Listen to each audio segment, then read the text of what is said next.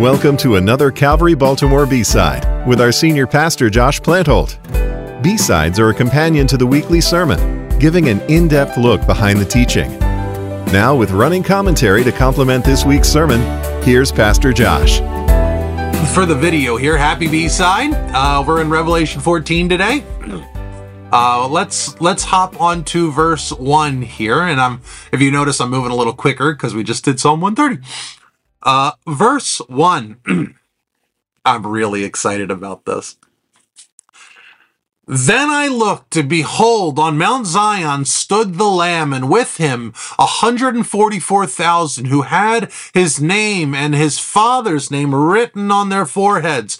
And I heard the voice from heaven, like the sound, like the roar of many waters, and like the sound of loud thunder. And I heard the voice I heard was like the sound of harpists playing on their harps. I was so tempted to put this in Sunday's teaching. I mean, so tempted. Uh, but we were we were running out of time. It's it's funny. Um, if you've noticed, the teachings have gotten a little longer over the last three or four weeks, uh, and that's partly because I'm trying to cover more distance uh, in Revelation, and and even in the Psalms, quite frankly. And uh, and so I'm trying to faithfully explain what's happening while still giving adequate application, but it's running longer and longer. And so on Sunday, I had to edit while I was preaching because I'm going, uh oh, we're running out of time. Um, so there, there were two things I really wanted to talk about on Sunday that we just, it would have made the teaching too long. And, and I didn't want to, you know, frustrate people and the Sunday school workers. Uh, but I want to talk about these harps because when we see harps in scripture, we can rightly think of when you think of a harp. Now you're thinking harp Bible. What are you thinking of? You're thinking of David. You're thinking of the Psalms. You're thinking of Old Testament worship, right? This is a good thing. But, but question. Who were the first recipients of the letter of Revelation? The seven churches in Asia Minor. This letter was received predominantly by the Gentiles, Greeks, and Romans.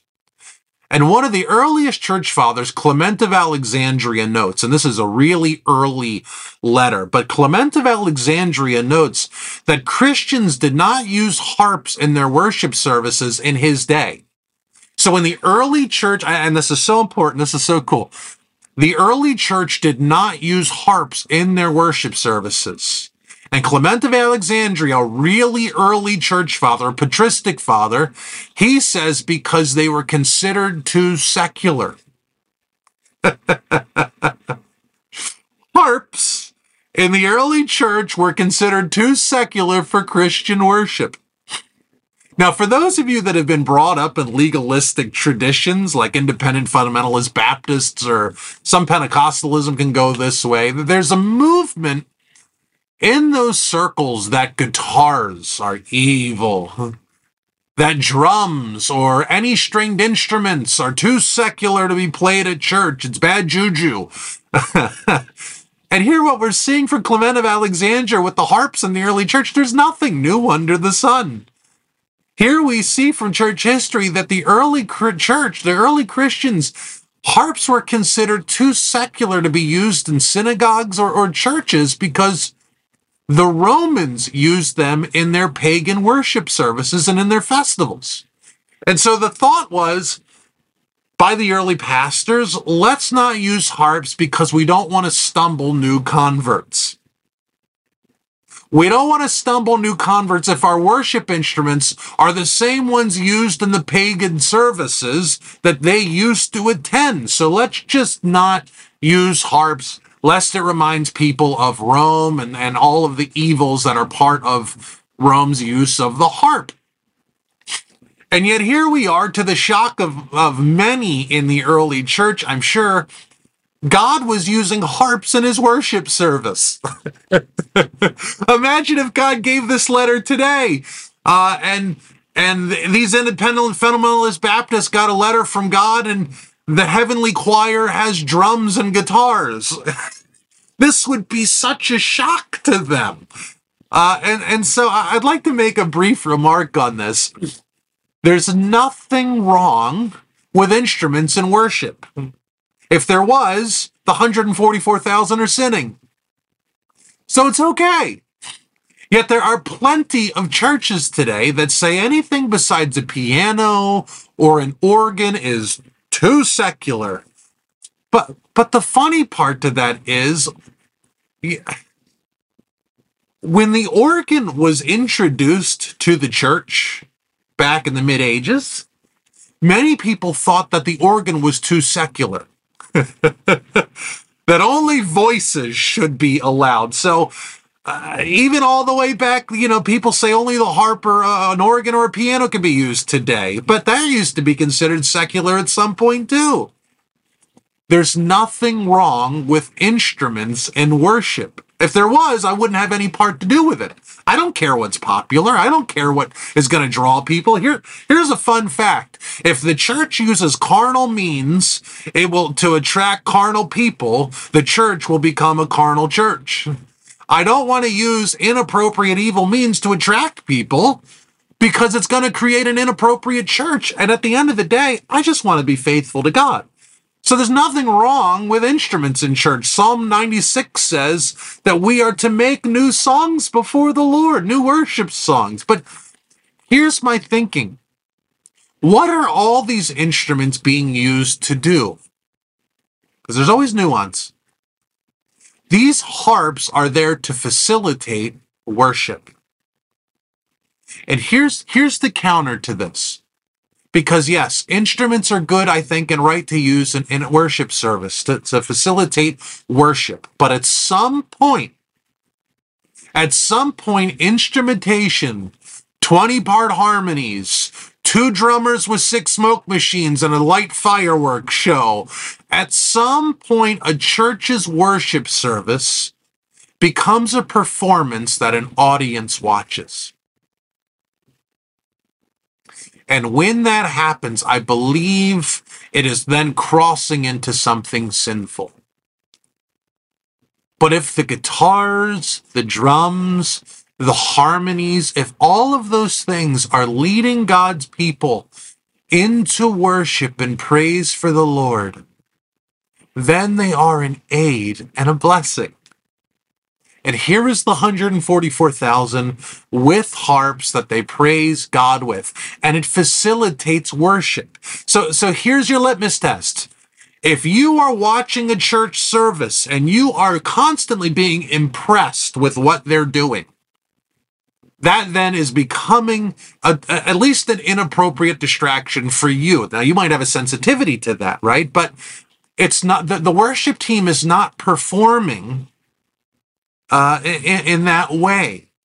Ev, all of the music, all the instrumentation, all the people singing, all of that is really to get the real worship going, and that is the congregation, which is why our church has been so precious to me recently because when we sing, we sing.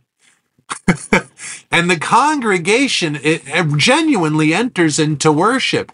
And it drowns out the guitar the piano and all those sorts of things. Because i believe this is what the guitar and the piano and all those sorts of things are tr- desiring to do to enter god's people into worship and praise. And so uh, pro instruments but to a point. Uh, verse 3 Now they were singing a new song before the throne and before the four living creatures and before the elders. No one could learn that song except the 144,000 who had been redeemed from the earth. So Zion. Zion was the city of David, a city that David conquered, by the way, and it was a fortress city.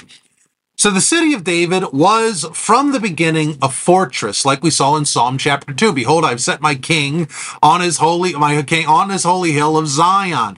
So it's a fortress city that the Messiah that, that Jesus would rule and reign out of. And here we are in the book of Revelation and the 144,000 warriors of the Lamb and the Father in Zion, they also worship. In the Bible, music and war often go together. Isn't that fascinating? Remember, it was. Do, you remember when the walls of Jericho fell down?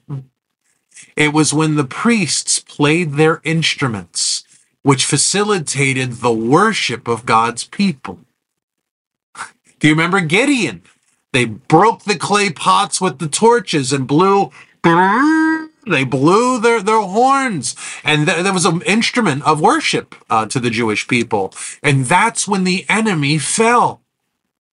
In the Exodus, Pharaoh being defeated in the Red Sea was immediately celebrated by worship. We have that beautiful song of Moses in, in the Exodus. When Babylon is destroyed in the book of Revelation, it is immediately connected with worship. Worship in and warfare are often connected in the Bible. And here we see the 144,000 are worshipers and warriors. You know, Martin Luther used to say, nothing drives the devil out, and I'm paraphrasing here, nothing drives the devil away more than worship. You know, one of my advices, I, am not a very, uh, I'm a Pentecostal man, but I'm not very Pentecostal as far as the denomination goes. Um, but one of the advice I give, because I, I truly believe worship is warfare, and I truly believe Satan, according to as we read in the Bible, cannot stand godly Christ exalting music, godly music. And so, one of my advice to people who are going through spiritual things is to fill your home with worship. Fill your home with worship music and sing to the glory of God. It will drive evil away. And so, if we apply this to ourselves, if we are going to be faithful warriors of Jesus Christ, to wear the armor of God, who do resist the devil, then we also must be worshipers. God's army must gather together and we must sing to our God if we are to fight valiantly. There's a reason from the very beginning, worship was an integral part to the early church. They learned this from Jesus. They learned this from the apostles. You know, we get accounts of, of, of the disciples asking Jesus how to pray. But one of the things that we see all too is the early church must have been so impacted by how Jesus sang. We don't know much about this in scripture, but, but I have no doubt that when he praised the Lord, there was a tangibility to it. There was an unexpressible sweetness to it. But how cool for the early apostles to be standing with you know we, we know that right after right right after the supper uh, the, the last supper ended they sang a hymn together. And and how how precious must that be to sing with god? And the sweetness that accompanied that i can only imagine uh, and so, if we're to fight valiantly, uh, we need to be worshipers because worship is warfare. um, verse 4 It is these who have not defiled themselves with women, the 144,000, for they are virgins. I read so much stuff on this passage. It was unbelievable how much content there was on the 144,000's chastity. I read so much on this. The reality is that this verse makes very little sense unless you remember the context. These 144,000 uh, from the fortress of Mount Zion, that the city of David, the city of the king, are a priestly army unto the Lord.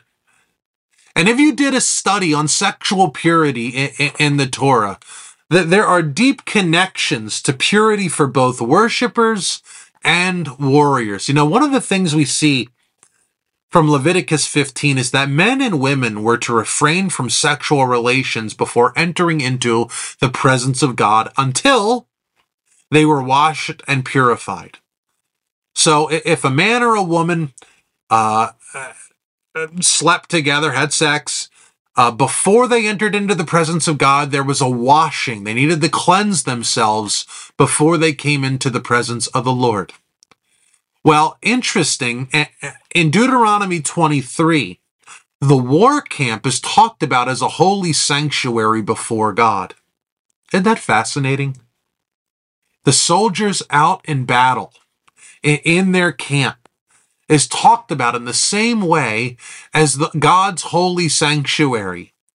And the same purifications a husband and a wife were to make before coming to the sanctuary to God is the same purification that a warrior was supposed to have before coming back to camp. Now, if you have little kids, you may want to mute me for 30 seconds uh, if you have sensitive ears near you. But um, what we see in Deuteronomy 23 is that if men had a, uh, had a, a nocturnal emission or a wet dream, um, when they woke up and, and saw the mess and realized what they had done, they needed to go and purify themselves, wash themselves as if they had had intercourse. Uh, before they could come back into the war camp.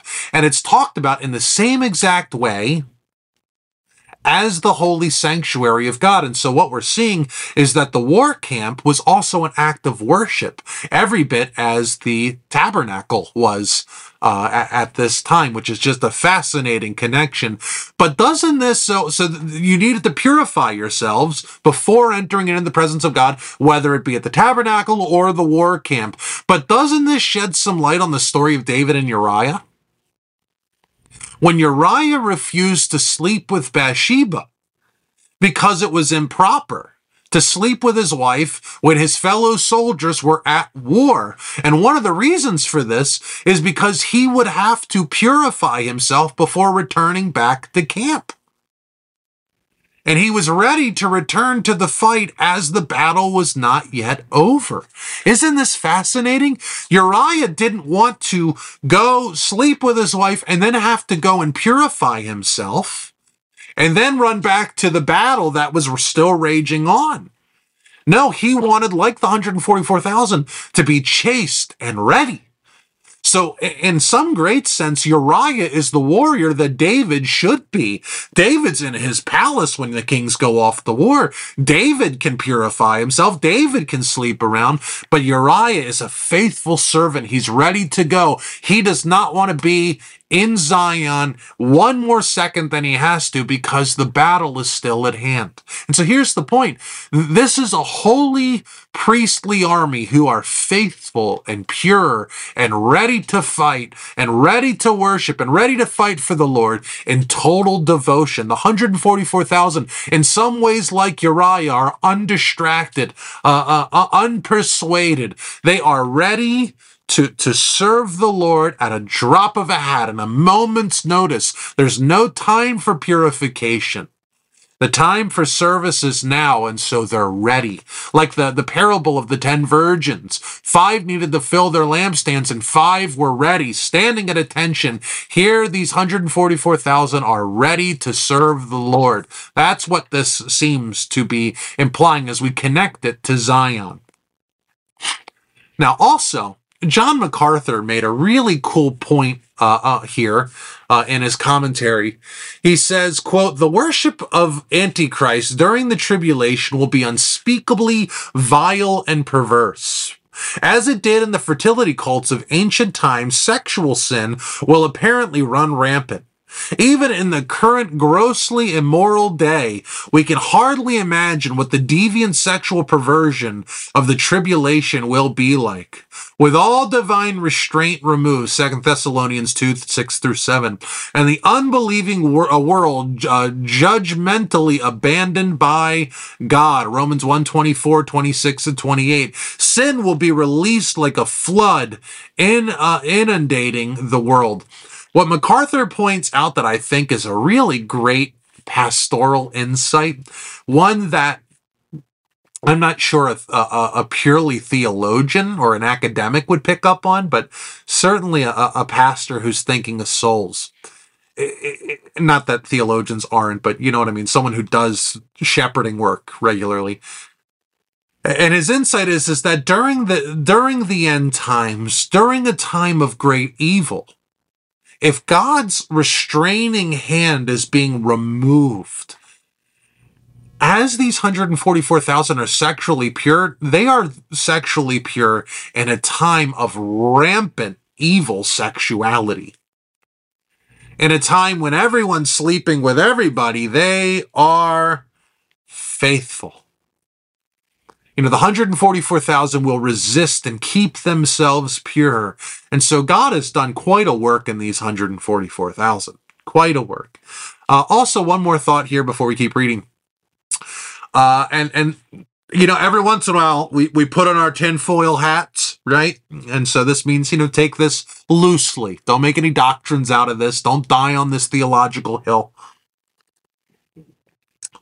but uh, one one of the guys that I, I I've spent a lot of time reading. I mean, I don't agree with a lot of the things he gets to, but is a guy by the name of Dr. Michael Heiser, and he does a lot of work in um, inner inner uh, testamental literature, and he really specializes in the Book of First Enoch. Now, the Book of First Enoch is a book that is not in the Bible. Um, there, when when the canon was being assembled, uh, there were some people who thought that First Enoch should be canonical in the canon, and there were some who thought that uh, the the Book of First Enoch should not be canonical. Uh, and most of the church agreed that First Enoch should not be in the Bible because of the criteria that they had. Now, given most of the Bible was already assembled when these councils came together, but there were some works that they wanted to see. Jude was another one that they were having a hard time figuring out if it should fit. Um, but but first enoch and one of the reasons first enoch's so attractive is because it seems to be referenced in a few different point it is referenced in a few different places in the scriptures. Jude talks about it. Second peter talks about it. Uh, it seems to shed light on genesis 6 and daniel talks about the watchers. Uh, so there's lots of connections to the bible to to first enoch. Um, now in first enoch the story goes that um, there were all these people in charge of keeping watch over the earth, all these sons of God. They were angelic like creatures. And uh, Genesis chapter 6, you can read it. The sons of God saw that the daughter of men were pretty beautiful, however it's worded, and they slept with them. And from them came the men of renown, uh, which, which first Enoch says that these men of renown were giants. Uh, this is where we get the Anakim uh, from, and eventually the Nephilim from, which Goliath was a descendant of uh, these uh, giants. And so, first, Enoch talks about these watchers, the sons of God, who saw the daughters of men and came down and slept with him, uh, them. Now, here we are in Revelation 14, and we have new sons of God. We have 144,000 watchers, and they watch over the earth, and they play instruments, and they had care over the earth. And so they watch over the earth, but the, the sins that the watchers had when they saw the daughters of men and came down and defiled themselves, here the 144,000 are chaste. They are virgins. They resist the temptation that the watchers failed at, and they do not sleep with the daughters of men. Um, there, there's some pretty strong connections here. I, I'm not confident at all that these things are meant to be connected. Um, but for those of you that are interested in intercanonical works or intertestamental works, uh, just something to tuck away. Um, thought, huh, Maybe there's a connection here, an illusion here um, that God's building upon. Again, I, I would lean no, but it was valid enough to throw your way. And if you want to catch it, catch it. If not, don't. Uh, but it seems to be something there. um, let's keep going. It is these who follow the Lamb wherever he goes. These have been redeemed from mankind as first fruits for God and the Lamb. And in their mouth was no lie was found, for they are blameless. Uh, the last thing I'd like to point out, and this is literally a minute, uh, is that it says that the 144,000 follow the Lamb wherever he goes. I love that. I absolutely adore that line.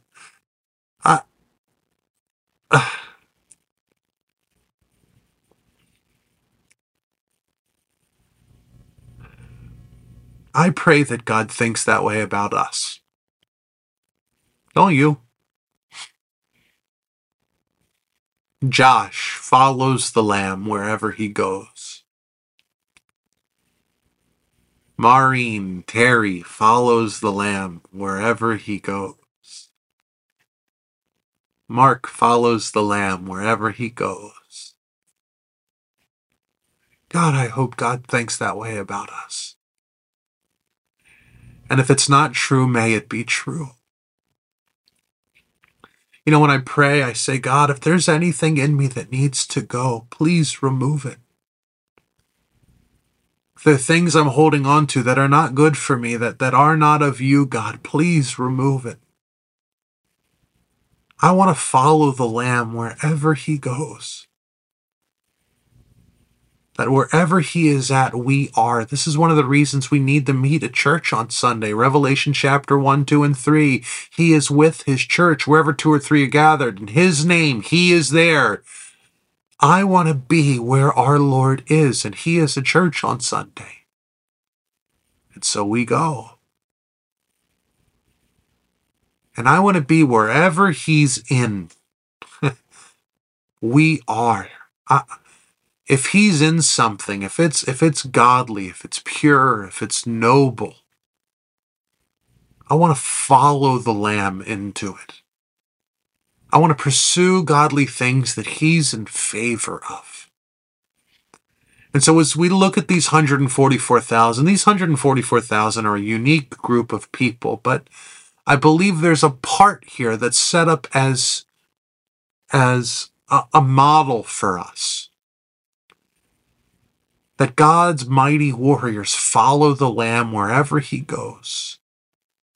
And may this be said of us. Amen. Amen. Well, I love you guys so much. For those of you that made it this long, I love you. uh, uh, this new camera situation, if you liked it, let me know. If you didn't, well, keep it to yourself. No, please tell me. Um, it's a better camera, but I don't know if the angle's better. Uh, so I don't know, just trying something out. Um, and I'm, I have a project coming up here for, for the church in, in a little bit that, um, I'm just working out the camera situation here. So anyways, I love you all so much. Let's pray. Uh, God, we, we ask that you would be with us and protect us and strengthen us and help us to be godly men and women and help us to be worshipers Help us to worship boldly and, and mightily and passionately for your glory. May, may we enter into a Trinitarian worship. And God, we pray like the 144,000 that we may be ready. That, that when the time comes, God, we are already dressed in our armor. We are prepared and ready for action like the parable of the faithful virgins, God, let our lamps be full.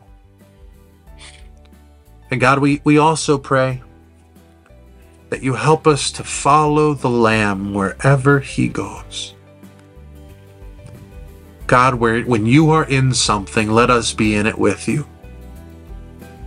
And when you are repulsed by something, help us to be repulsed by it with you. Please, God, guide us in this through the power of your Spirit.